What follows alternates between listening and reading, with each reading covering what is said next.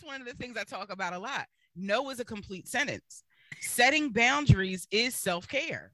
Like you cannot, there's no way that you can do true self care, not the, you know, everybody's like hashtag self care Sundays. If the Right. only time you do self care is once a week, you're doing it wrong. Wrong. Welcome to Diversity Dish, where we're dishing on everything diversity, equity, inclusion, and justice related. My name is Cedrola Maruska, and we're bridging the gap between what needs to be said and what needs to be heard. Those individual experiences that are often ignored or simply dismissed. Sometimes I'm dining alone, sometimes I'm dining with friends, and sometimes I'm dining a la carte. No matter how I'm dining, it promises to be delicious. Let's dig in.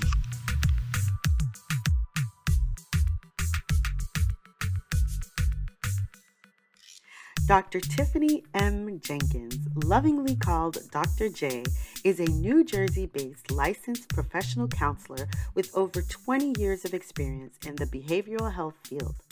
Dr. J owns and operates Awakening Change LLC, where she helps her clients to develop and implement self care strategies to reduce stress and avoid burnout. She's a sought after public speaker and workshop facilitator, author, and experienced clinical supervisor. When not in the public spotlight, she enjoys spending time with her husband and two sons.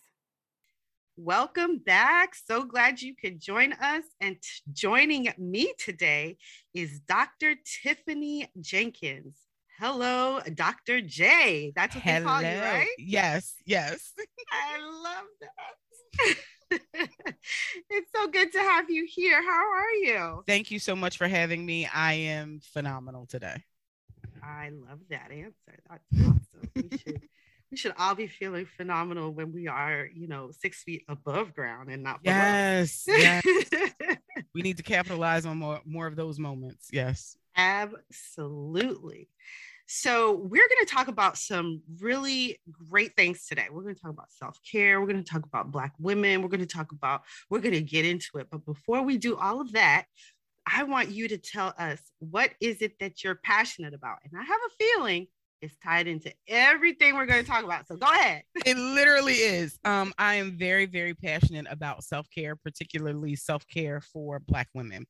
And that passion is because one, I am a Black woman and I've I've had some struggles in managing my uh, professional life and and having that I don't call it work life balance anymore because I think that's a myth, but finding my rhythm in work and in life and in just, you know, being all the things that I have to be to myself and to those that I care about. And I started realizing in my practice that 90, 98% of my practice now is professional Black women. And the majority of them were coming with what clinically could be diagnosed as anxiety or depression, but they mm-hmm. really didn't have the language to call it that. And when we when we really got to the heart of it it was that they weren't making time for themselves to take care of their needs first sometimes it was something as simple as getting enough sleep or eating balanced meals or drinking enough water but on the other extreme of that there were also folks who couldn't tell me the last time that anything in their schedule was something that they actually enjoyed doing um wow. and when I first mentioned the idea of self care, a lot of people were like, well, I don't have the money to go on a spa day or get a mani pedi or whatever. And I'm like, but that's that's grooming. That's not really self care. and so I found myself really having to break down wellness is a multidimensional concept. What are the dimensions of wellness? All of that. And so for the past, I'll say, year and a half, two years, I've really been on this mission of like debunking the myth of self care and particularly getting Black women more on the self care bandwagon because I think if we can take better care of ourselves, we'll see some of those numbers go down for things like heart disease, um, stroke, diabetes, all of these other stress related illnesses that we are disproportionately affected by. I think Mhm. we can really start to get a handle on if we just start with carving out some regular time for ourselves. So that's that's kind of my that's my passion. That's that's that's me at this point. yes, I am all about it. I love it. You and you are so right.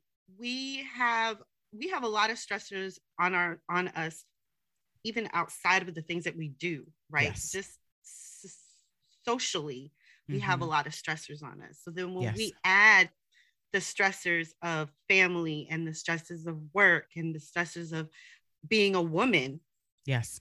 let alone a black woman all those things can really create a powder keg of Mhm. sorts and so Mhm. Yeah, I've been a big advocate of self care, especially after cancer. So, Mhm. uh, AC in my Mhm. life, because I realized at that point in time when I had to slow down and I had to give myself space, I needed to take naps, drink Mhm. water, eat Mhm. food, Mhm. just just take care. Mhm. And ever since then, I'm a very big proponent of not I have to, I have to, I have to, but do I want to? Yes, yes, yes. And that's one of the things I talk about a lot. No is a complete sentence. Setting boundaries is self care. Like you cannot, there's no way that you can do true self care, not the, you know, everybody's like hashtag self care Sundays. If the Right. only time you do self care is once a week, you're doing it wrong. Wrong. Sorry, hate to say that. You It's would not wait all week to eat. You would not wait all week to go to the bathroom. I would Yeah. hope that you wouldn't wait all week to bathe. Like there are certain things that we know we need to do every day. Yes. And somehow self care doesn't get in that mix. Self care doesn't become one of them. And if we learn to say no, because, and, and I, I told this to one of my clients, and she was like, You need to write that on a t shirt. Um, I said, if you're make sure that when you're saying yes to someone else, you're not really saying no to yourself. Yes.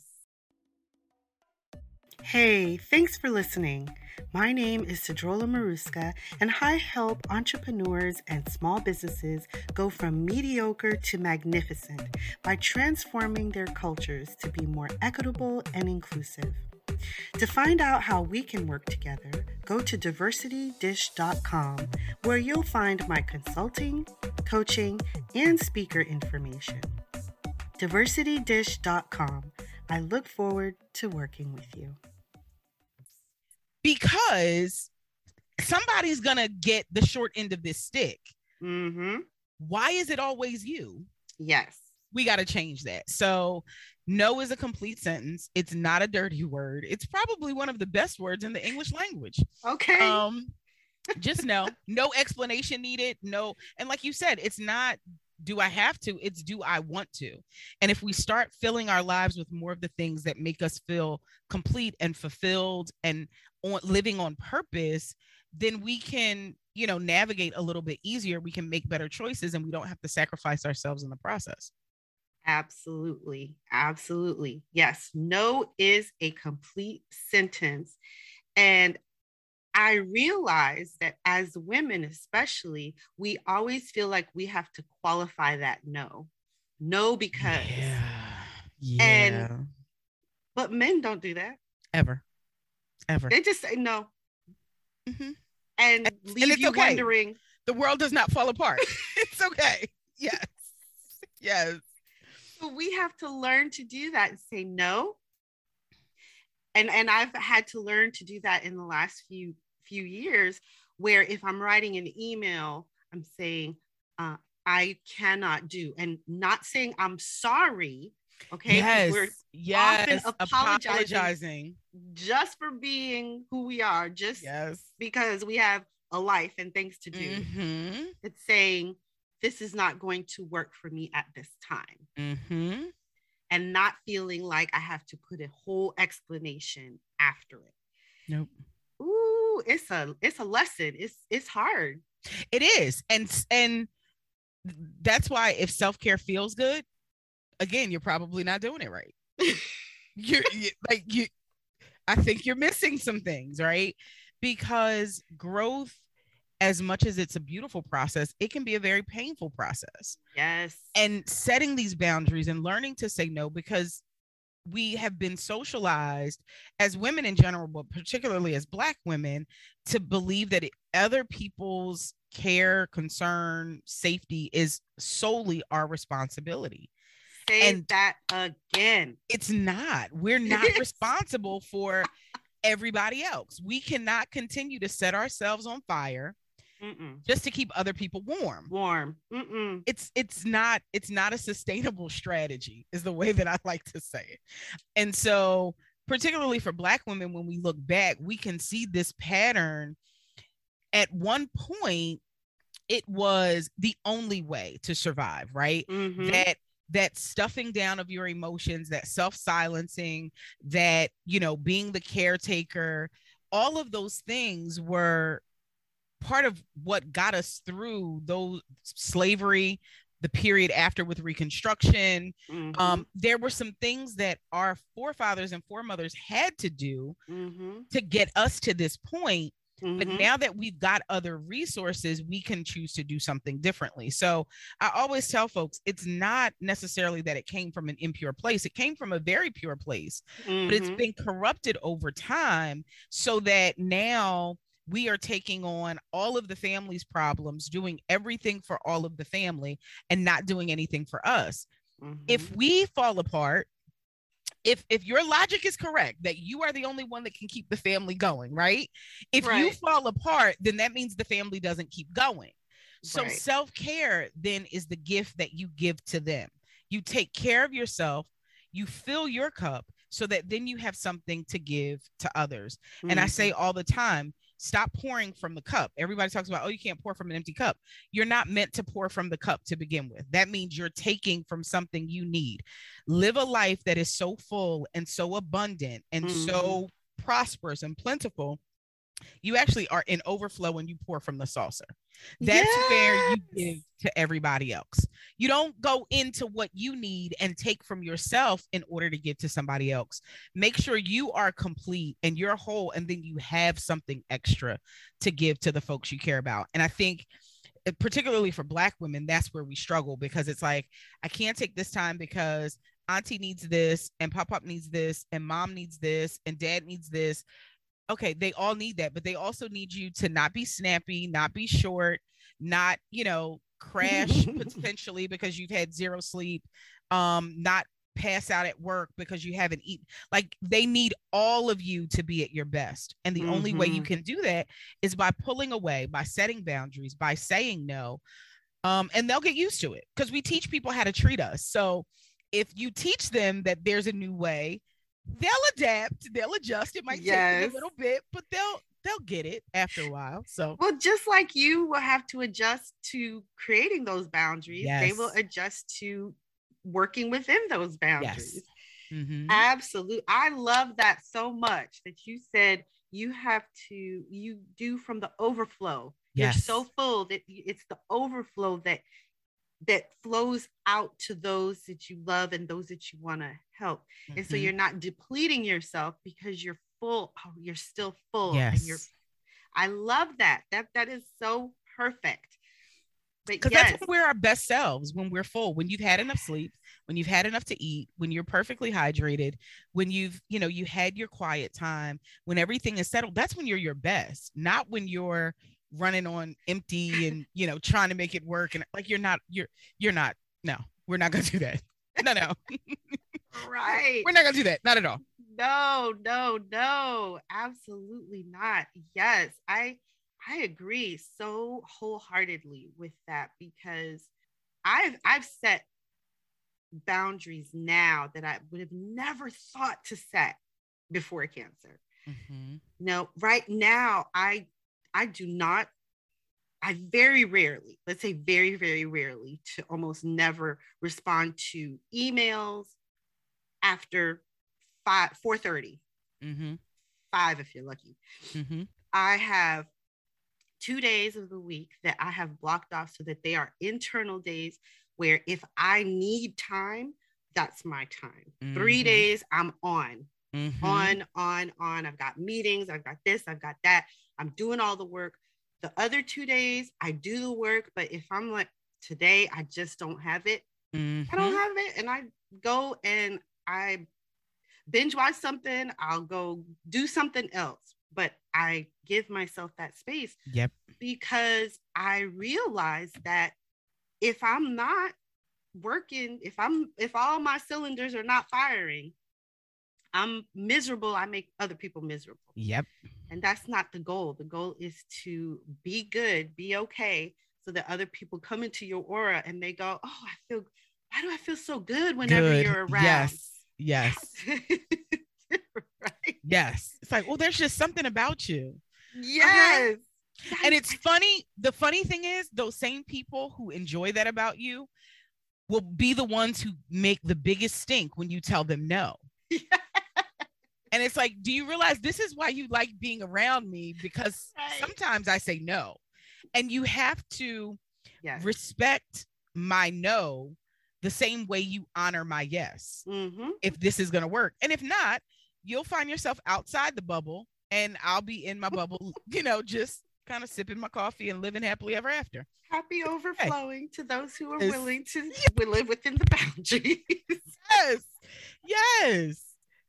It- it's just- it's it's funny because some of the folks and I had this happen to me recently like within the last couple of weeks where someone was like you know you're you know you always do this stuff. You've got this going on. You've got that going on. And when I told her I couldn't participate in a project that got rescheduled she tried to put my name in for some things anyway. And I said no I agreed to do it on this day. You couldn't do it on this day. My schedule is now full. I can't do it this day. And then I ended up circling back and said, I, I could probably do it, but I'm not going to because I'm not going to stress myself out and overwhelm myself. And there were like crickets.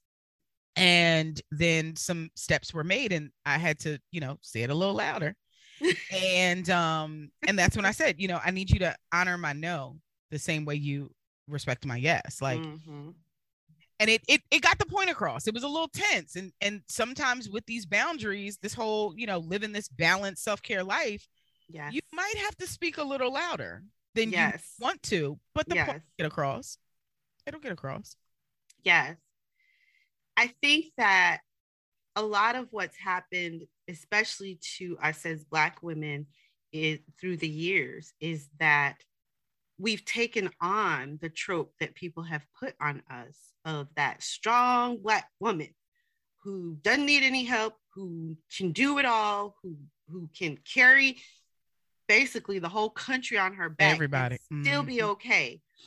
And we have to let that go mm-hmm. we have to relax that and say, no, no, no, no. I hurt just like you. I get angry just like you. I get frustrated. I have anxiety. I have I have all the same things as you because I am human. Mm-hmm. And because I have all those same things, I need to take care of me, me mm-hmm. in that same vein to make Yep. sure that I'm okay and Yep. not just that you're okay. Mm-hmm. Right. and i think we have to, we as black women have to do a better job of creating black creating safe spaces for other black women to un, unpack that right? Yeah, i yeah. know one of the reasons why my practice is 98% african american professional females is because they felt comfortable coming and unpacking that with somebody who looked like them. And i'm really grateful that over the past two years or so there has been more attention and more support being given to um, black mental health. We've got therapy for black girls. We've got therapy for black men. We've got TheraTribe. We've got clinicians of color. We've got all of these great directories that are focused on making sure that folks who look like me have access to a clinician who looks like me. Um, Yes. that's amazing. And we've got to utilize those. We have the benefits. If you are a working person, I cannot say this enough. I, I'm I'm still shocked in 2022 how many people don't realize what their health insurance covers. You have access to a therapist. you even if you don't have it, it- the best plan, we'll say your employer probably has something called an EAP, employee assistance program that you can access and your employer will pay for 5, 10, 12 different programs have different numbers, but they will pay for sessions with a therapist that you don't have to come out of pocket for. Yeah. So you have that available to you. You have community mental health. You have, there are all of these great resources that are at our disposal that I think for so long we didn't know existed. Mm-hmm. And we thought, oh, that's just for those folks do therapy. We don't do therapy. We go to church, we go to masjid, we go, you know, we we we just kind of tuck it over here and we pray about it in silence and then no we need there you can have jesus and a therapist. You can have allah and a therapist. Thank you. And a therapist. Like it it's all part and parcel. And really spirituality is one of those eight dimensions of self-care. Yes. so technically speaking it's if you're going to do the spiritual component that's great.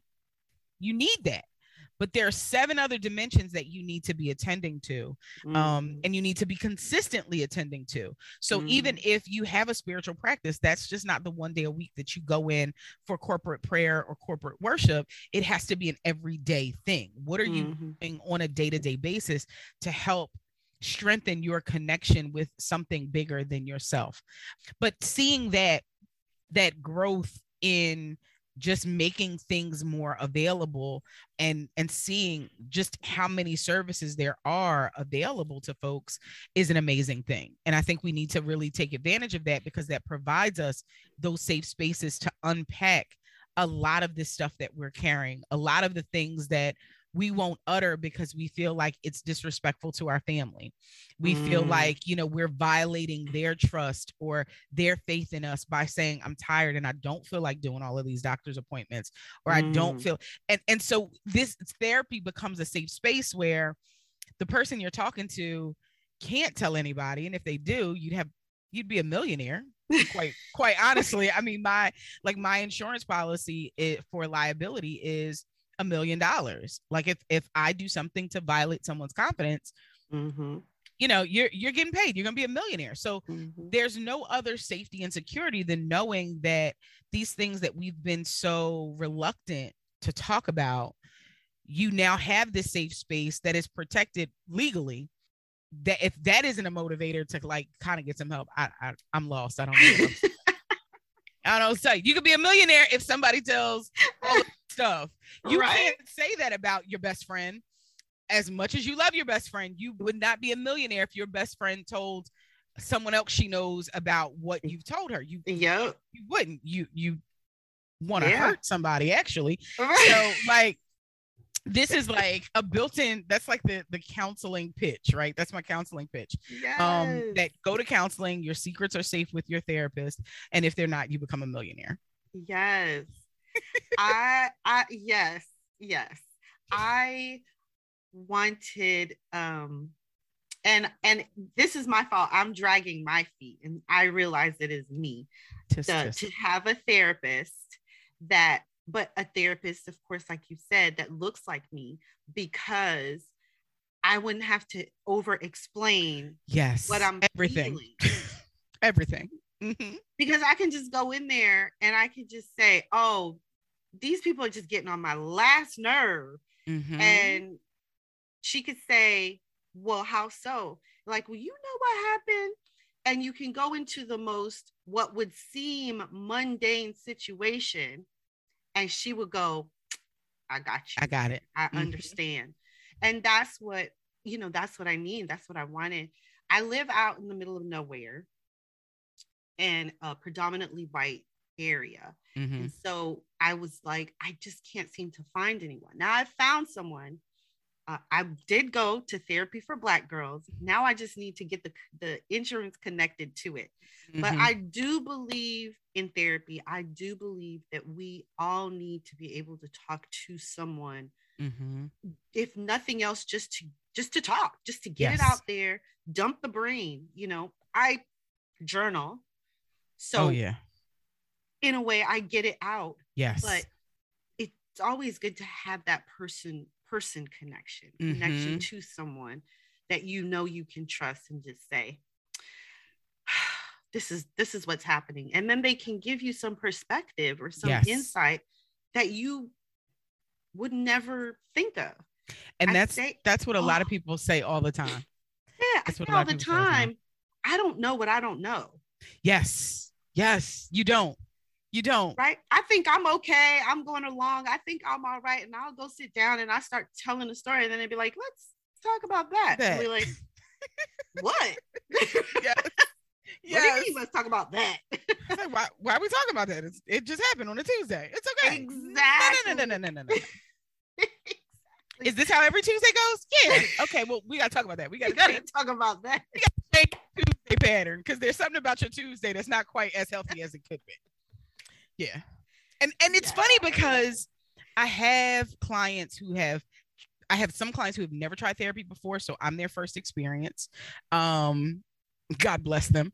And then I have other uh, clients who have tried therapy with white male therapists and white female therapists, and their experience is largely the same, having to like tell the story before the story because yes. when you start the story you see the eyebrow raise and then it's like no no no no wait let me explain it's not that or like i had a, a client who said something like um she was talking about her son and she was like, ready to choke this little boy. And I just started laughing. I was like, why would you like what do you do now? Right. And uh-huh. we go in conversation because we have established a relationship where I know that's a euphemism. You are not going to put your hands on your child in that exactly. way. I know that because I've established this relationship with you. And then she stopped. We were, you know, we had gotten further in the conversation. She stopped. She said, You know what I just realized? I said, What? she said we did not miss a beat in this conversation you didn't like start the DCP&P questions start like and i was like no because i've one i've seen you with your son i've watched your interactions with him i know how much stress it is on you to be a single parent we've talked about your stresses and how you really do want what's best for him i have no reason to believe that that was anything other than what i say to my 15 and 17 year old on a regular basis okay Exactly. And that that right there is what makes the difference. Yep. We don't have because I always feel like if I go in to sit with a white therapist, female or male, I will have to code switch. I will have to speak in a way that they can understand that makes them have feel them comfortable. comfortable. And how is that helping me? because I am still not you're not going to say anything fully right i'm not fully there not fully myself because i know that they can't understand and they can't handle it mm-hmm.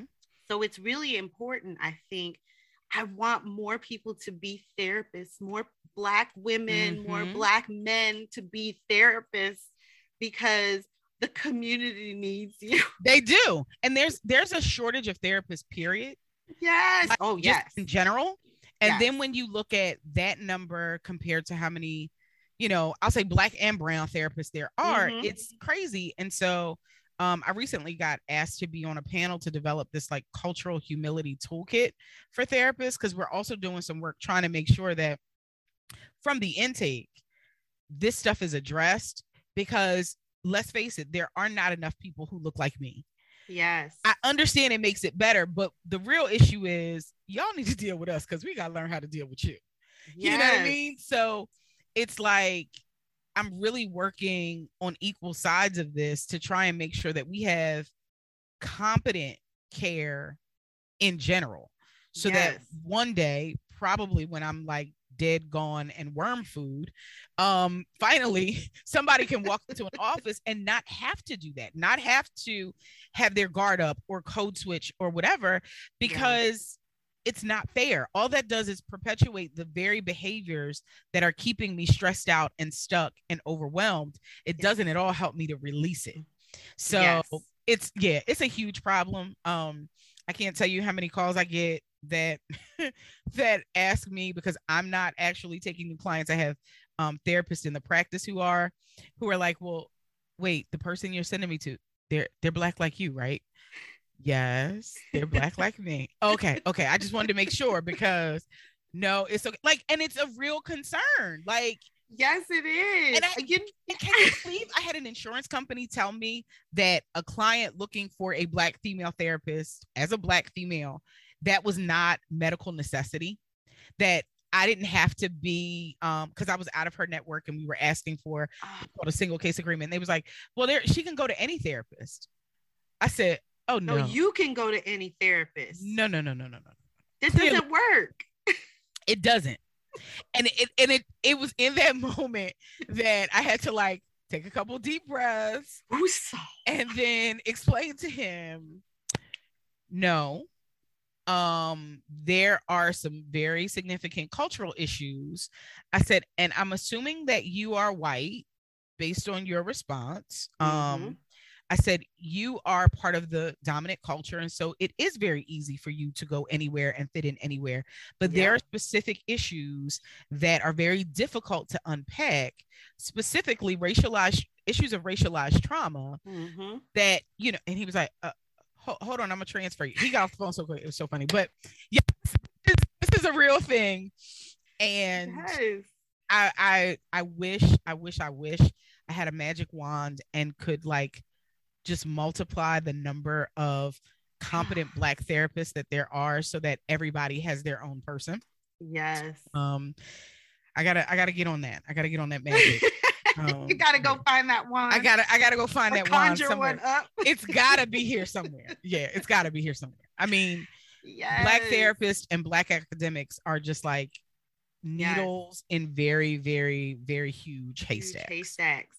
You know, when uh, while I was doing my my search, I called one office and I asked for a specific therapist, and I didn't know the therapist's race. So when person got on the phone, I said, "Can I just?" And in my head, I'm like, "Oh, should I do it? Should I do it?" Yes, you like should. I gotta do it. I gotta do it. So I said, uh, "Are they black?" And he was like, "Um, no." I was like, "Okay, well, just have them call me back anyway." The lady called me back so quick, and she was like, "I understand why you asked that question." She was Hispanic. mm-hmm. I understand why you ha- asked that question.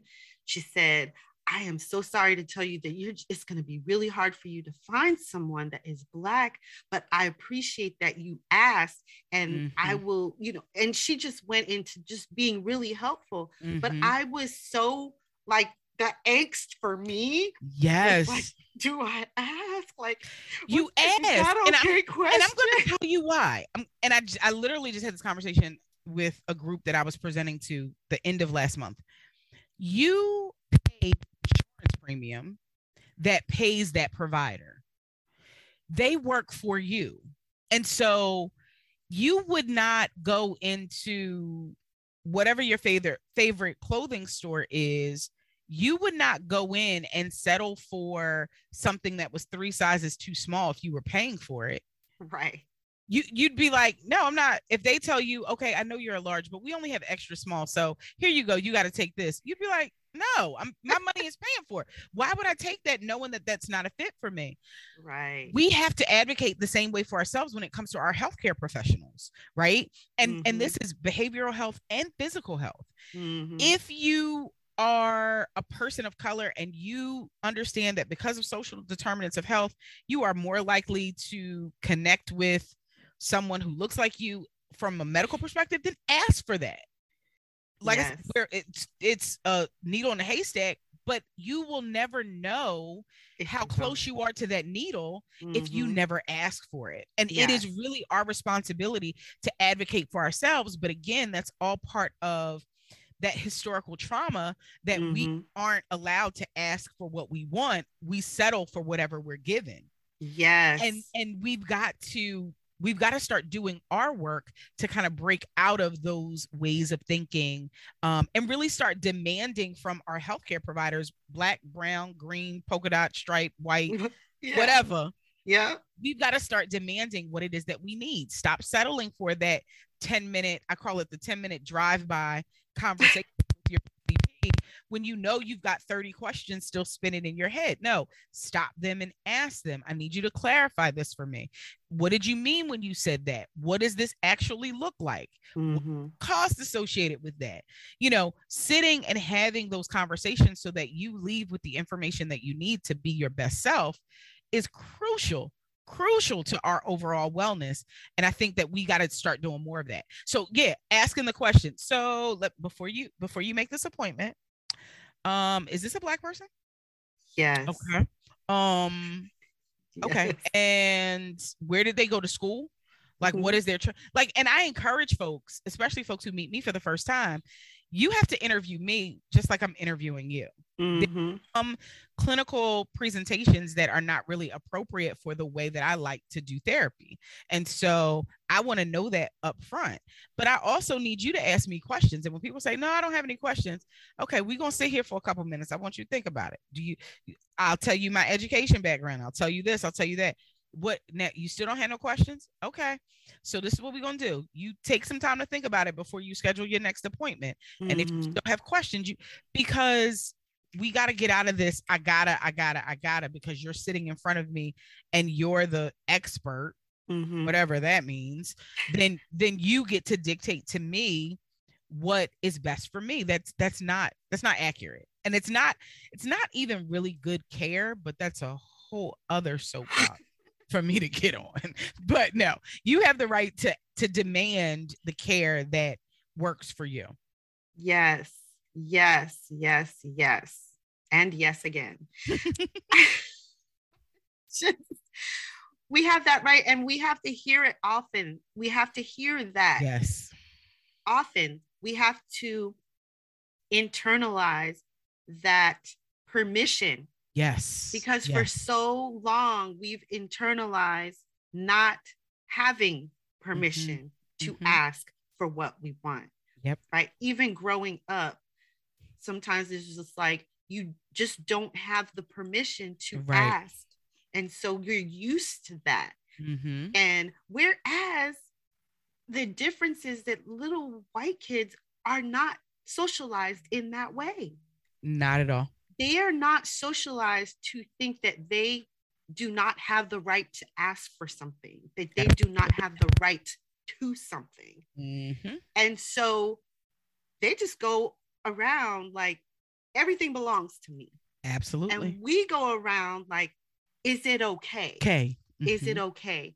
And when we talk about that trauma that comes down, that's part of it. Yes, it is. Is it okay? Is it okay? Is it okay for me to feel like I need a therapist? Is it okay for Mhm. me to feel like I need help in some way? Or Mhm. should I just suck it up? It is Yep. the same the trauma that comes down Mhm. and it and it comes down in the same way. And so yes, I am I'm yeah. okay, Yeah. we're done. No, I'm just kidding. No, it, but it, yeah, that it's that historical trauma shows up in so many different ways. Dr. Joy DeGruy calls it post-traumatic slave syndrome. Yeah. and there are so many so many roots that spring from that same tree that connect to that same tree Mhm. and there's a lot like you said that asking permission to be is really at the heart of all of it like am i like just the crown act for example that you have to have a law yes. that says that it's okay for me to wear my locks yes. in a public place and it not be considered unprofessional. Right. Um, it, it's and folks who don't have those issues don't see that as trauma. No, it's traumatizing because you're Yes. telling me I got to get something like my scalp fried and sizzled and all of that in order to be presentable for you, like not going out in the rain because you know can't go out when it's humid. You can't can't go yeah, swimming. can't go swimming, like all this other stuff just to make you feel comfortable yes. and this this history of centering white comfort is traumatizing for people who are not part of that group. And so having safe spaces where you can unpack that without one client tell, told me that her a, a white therapist she had before was like okay now not everything is connected to race. I said and that would have been when i grabbed my bag put And it under my arm. I'll see you later. We're like- not we're not connecting here. we're not right? Like No. and but it is especially a lot of what black folks in the workplace have experienced since 2020 right and i'm I, I see a lot of people who had a lot of anxiety around returning to office spaces and putting mm-hmm. themselves back in those Back. hostile work environments. We don't want to call them that, but that's what they are. What they You know what I mean? When you could be at home and and I have some folks who were, you know, one of my very, very dear folks who are really close to me, one of my mentors recently had, I can't even call it microaggression anymore because even on like a on a virtual screen on through a Zoom meeting, there were some comments made, there were some faces given, and she's got a whole doctorate, like a whole doctorate. and they had a problem in addressing her by doctor. Well, why? Like, Yeah. Why? what? Why? What? What do you mean? Why? Do you know how much blood, sweat, and tears went into this? And because that is my professional title. Um, That's right. And and like things like that that really at the heart of it are around centering white comfort because most of the people she was in a room with might have had maybe like a bachelor's degree and they were all white women. Mm-hmm. So why do I have to show deference to this black woman with big hair? She and she is the bomb.com. Um coming in telling me all these things like eventually it kind of came out that that was really the problem because Mm-hmm. she's she's like a dog on a bone. She's not going to let you get away with too much. Mhm, mhm. Um but it's like this is why we need to have discussions of race when we're talking about why you hate your job. This is Mhm. why we need to talk about how race informed how you even decide to show up in professional spaces. Mhm. This is what like it's all connected. Like Mhm. we're not we can't stop talking about it cuz y'all won't stop making it the issue. Mm-hmm. If you stop making it the issue, I'll stop talking about it. yes. That talking so so funny that you said that because that is a that is a podcast episode that I'm writing right now. But yes, people have everybody wants to stop talking about race, which is, you know, we all know is a social construct. Yes, we understand race is a social construct and everybody wants to stop talking about race. But putting in that social construct created racism and racism is baked in and has Everything. rooted into everything. So until you can uproot racism, we're going to keep to talking talk about, about race We have to. because everything within the racist system is informed by race. Yep. And so if we stop talking about race, we're going to ignore this racist system and we're all going to find our little spaces. And that is not acceptable Mhm. because that is moving backwards. That is not growth. That is not getting to our highest and greatest ideals. So, yep. So Yep. everything is about race. I tell people all the time you pull one string, tell me one thing that someone has told you is a problem. I will show you how it How it's about race. and how it came down from this construct of race that Yep. was implemented Yep. and how it is, you know, implemented today. Yep. It's all connected. It's all there. You can't. It's you're right. It's you pull that string and the whole sweater comes apart. Yep, because it's all all of it.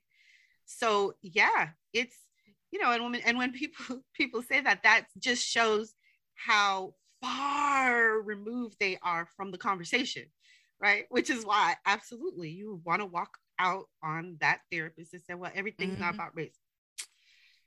Clearly, we're not on the same page. Got to go by. And I and I even had people when I wrote the book, they were like, "Why does it say a black woman's guide? Like, why can't it be every woman's guide?" And I said, "I don't have every woman's experience. That's right. I'm a black woman in America. I know the issues and challenges that are uniquely connected to my identification as a black woman. I know the issues and challenges that are uniquely connected to my clients, my mother, my grandmother, my mother-in-law. Like I know these things, my sisters. Like I know what we go through cuz we sit down and talk about it Mm-hmm. but we don't really talk about it. like they know if they talk to me about something, I'll be like, okay, so did you get some sleep? Did you drink some water? No, you need to leave that alone. They already know. But. It's like in most spaces, you don't have that, you know? And Right. I am I am very, very fortunate in that I have a circle that has I have a ton of black academics in my circle. I I know for black women with PhDs outside of me and it's it's it's so bomb. Conversations are just so bomb. And I mean like PhDs in like geochemistry, eh, Yeah. bio bioanthropology. Um, one has a it. doctorate in social work. So like we can we can vibe, like we can do it all. We can go hang out, then we can, you know, dissect some things and we can talk research and all that other kind of stuff. And I realize Yes. everybody doesn't have that space. I also have a lot of really great therapist friends and we talk about, you know, challenges of of of therapists and black folks uh, just in general. And Mhm, so I have those spaces. So these are conversations that are very native to me. you know, mhm. And so when people are like, well, it says black women. Yeah. And this is your book called Reclaiming My Time: A Black Woman's Guide to Self-Care. Yes, ma'am. And Yes, we're ma'am. going to link that in the show notes, but I just wanted to make sure that we had the title in here so people know exactly what they're looking for. Thank you. Thank you. And um, yes. And the thing is, like you said, a black woman's experience is different. You know, it's like when that reporter, this white reporter asked Toni Morrison when she's gonna put white people in her in her writing. And she poor was like, baby. poor baby. you would not ask a white writer when they're going to put black people in their writing. So why would you ask me when am I going to do that? No, I'm going to write from what I know, from where Mhm. I where I have the best vantage point to Mhm, help you understand mhm. how this works for me. me. And you know what? Anything that says a black woman's guide, I think a white woman should read it because it would help open their eyes to things that they are not even close to being privy to. You, see now, now you getting ready to go on a whole other tangent because I what we do. I think technically, technically speaking, you're right. But just by virtue of the fact that it says a black woman's guide, they would rat. There are many. I'm not gonna generalize. Yes. There are many white women who would rather use that as a point of contention rather than a point of information. Yes. And I I, think agree with you. that's the problem. That if you would have the the forethought to say, let me see what it is about this that could help me deepen my experience. And truth be told, anybody can pick up this book, man, woman, white, black, Right. whatever, Mhm. and really have some strategies to implement. But the reasoning that I give for it is particular to black women because of our history of self-silencing Mhm. if a white woman white woman were to pick this up and read about the history of self-silencing i would hope that she would walk away with a deeper commitment to then asking more pointed questions to Mhm. being a safe space for a black woman to share about her struggles and and things like that but that's rarely the way it happens it's usually the well where's the white woman's guide to self-care Yes. go write it. like, go write it over and over and over and over again. It's okay, but that's not what I'm doing here. You know, Yes. it, it's it's you can either you can choose to engage and be informed, or you can choose to stand on the outside and be oppositional. Yes. The choice is yours. Like Yeah. I don't have to explicitly say that this is this or this is that. And the way that I I write using a lot of colloquialisms and things Mhm. like that that are unique to our way of communicating. Like, Mhm. do I know how to code switch? Absolutely. Like I have, a, Mhm. uh, I know how to code switch. I can, you know, I can switch it on real, real quick if I need to. But that's not. That doesn't endear me to anyone. You know, Right. Th- this is not helping. This is not that, you know, I need to be, and I often use the example because I'm a church baby. Mhm. Um, I often use the example that when Jesus was talking to the fishermen, he talked about fish. When Jesus was talking to the farmers, he talked about farming.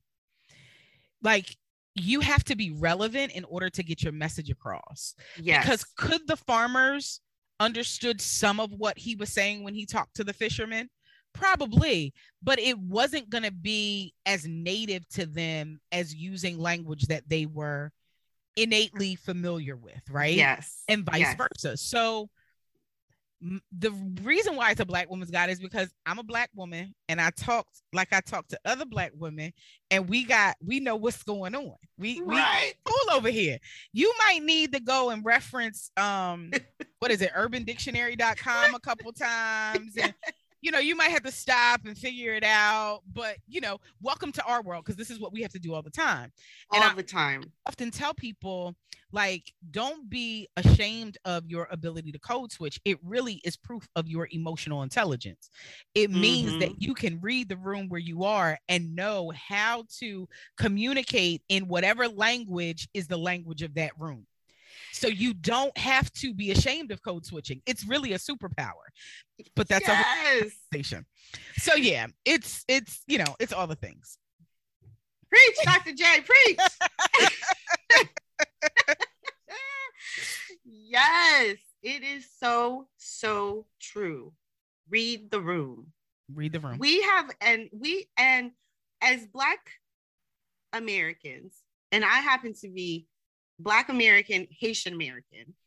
Mm. We have superpowers that are connected to the ability to read a room yes. because we have to go into different rooms that offer different things all the like all the time. The way that I go into an all Haitian situation where there are elders present that do not speak English, that only speak Creole, is not the way I'm going to go into the role into a room where there are all white people who all speak in the same language and all yes. thinking kind of pretty much in the same vein of things.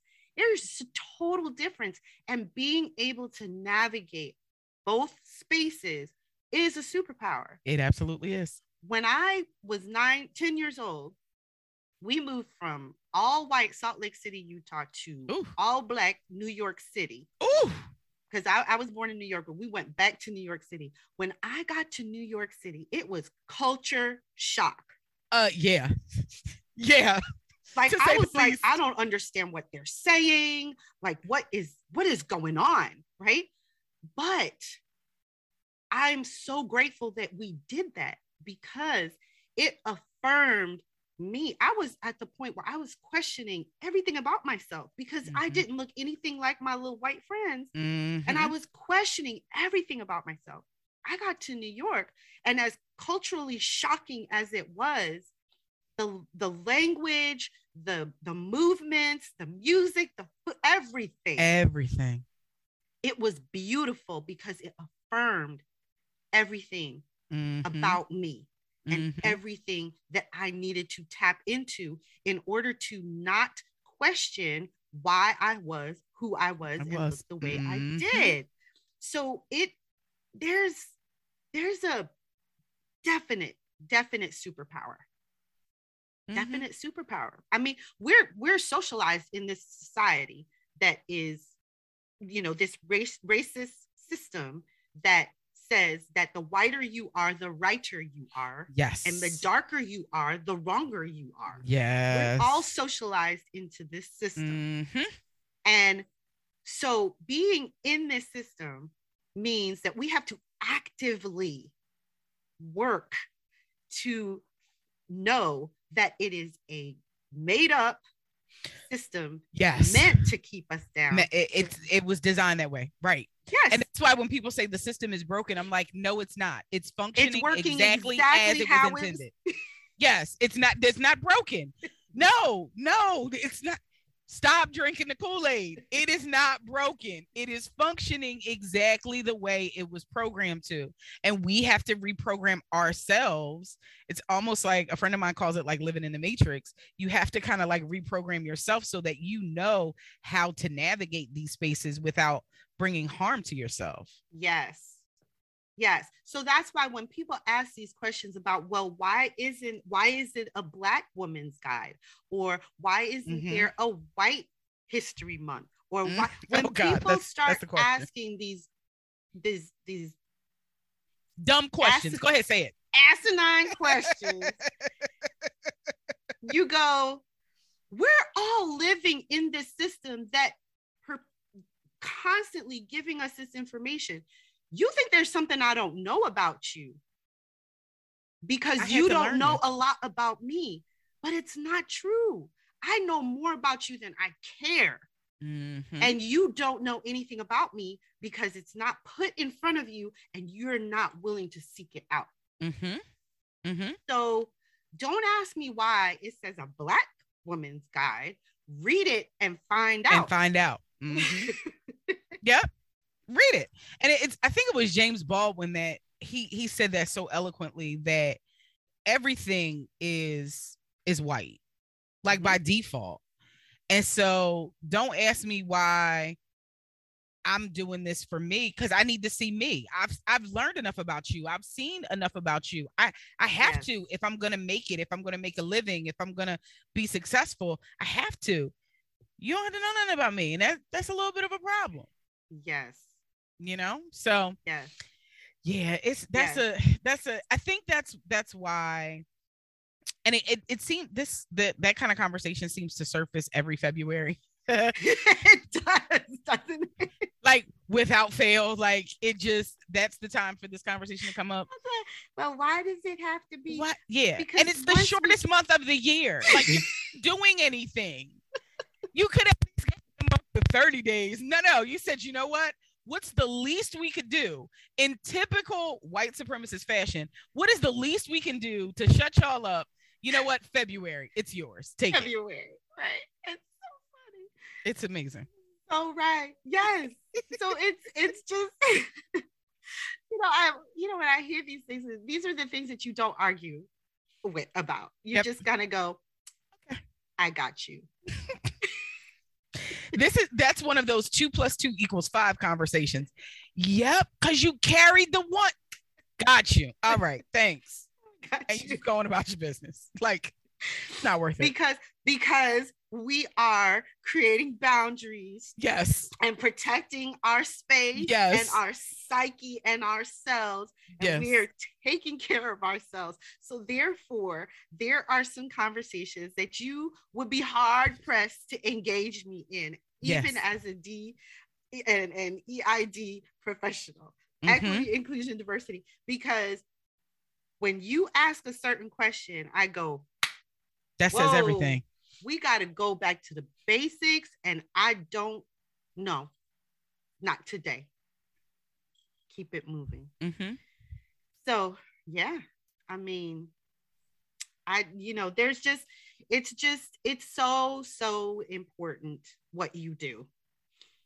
I appreciate you so much. And I don't know you. if we if we put it out there, but you are Dr. J because you are a therapist. I want to make sure that people understood that because we we talked around it a lot, but I want them to understand that. And of course, it's going to be in the show notes, but it's so important. And if anybody is out there who's thinking about becoming a therapist who is of color, please do. And uh, you know, my audience, I believe, is made up of a lot of small businesses, and I want them to understand the anxiety that people have going back into workplaces that yes. are not they're not safe them that just don't that don't accommodate them and i say all the time i'm like when workplaces were devised in you know whatever time they were devised for white men Yes, they were Not were. even white women were in the work. Yes. Right? Yes. White women went into the workplace. They might have given you a bathroom, but that was about all the accommodations all you got. they gave you. Then you had people of color, Black people coming into the workforce, and they still did not adjust for us. Mm-mm. They gave us a bathroom and they said, You need to conform, which is why when anyone says, well, that's not professional or you don't look professional, I'm like, who is the judge? Who is the professional? professional? Yep. Who's judging professional? Because if that tells you everything you need to know. yep. Think about it. If you think about who's judging professional, then you're assimilating. You're needing to assimilate to that person's idea of professional. Mm-hmm. And somebody could walk up on uh, walk up on you and look not professional and drop real knowledge. And then all of a sudden you're like, oh, well, he's an anomaly. No, no, no. no. People who do not look like you expect them to look do amazing things all the time. All the time. Open your mind. Yes. So that's it. We're the sleepers. Dr. J, I think that we have gone to church and back today. That's a good thing. Yes, I so appreciate you. But you know, before we shut this down, I have to ask you my final question.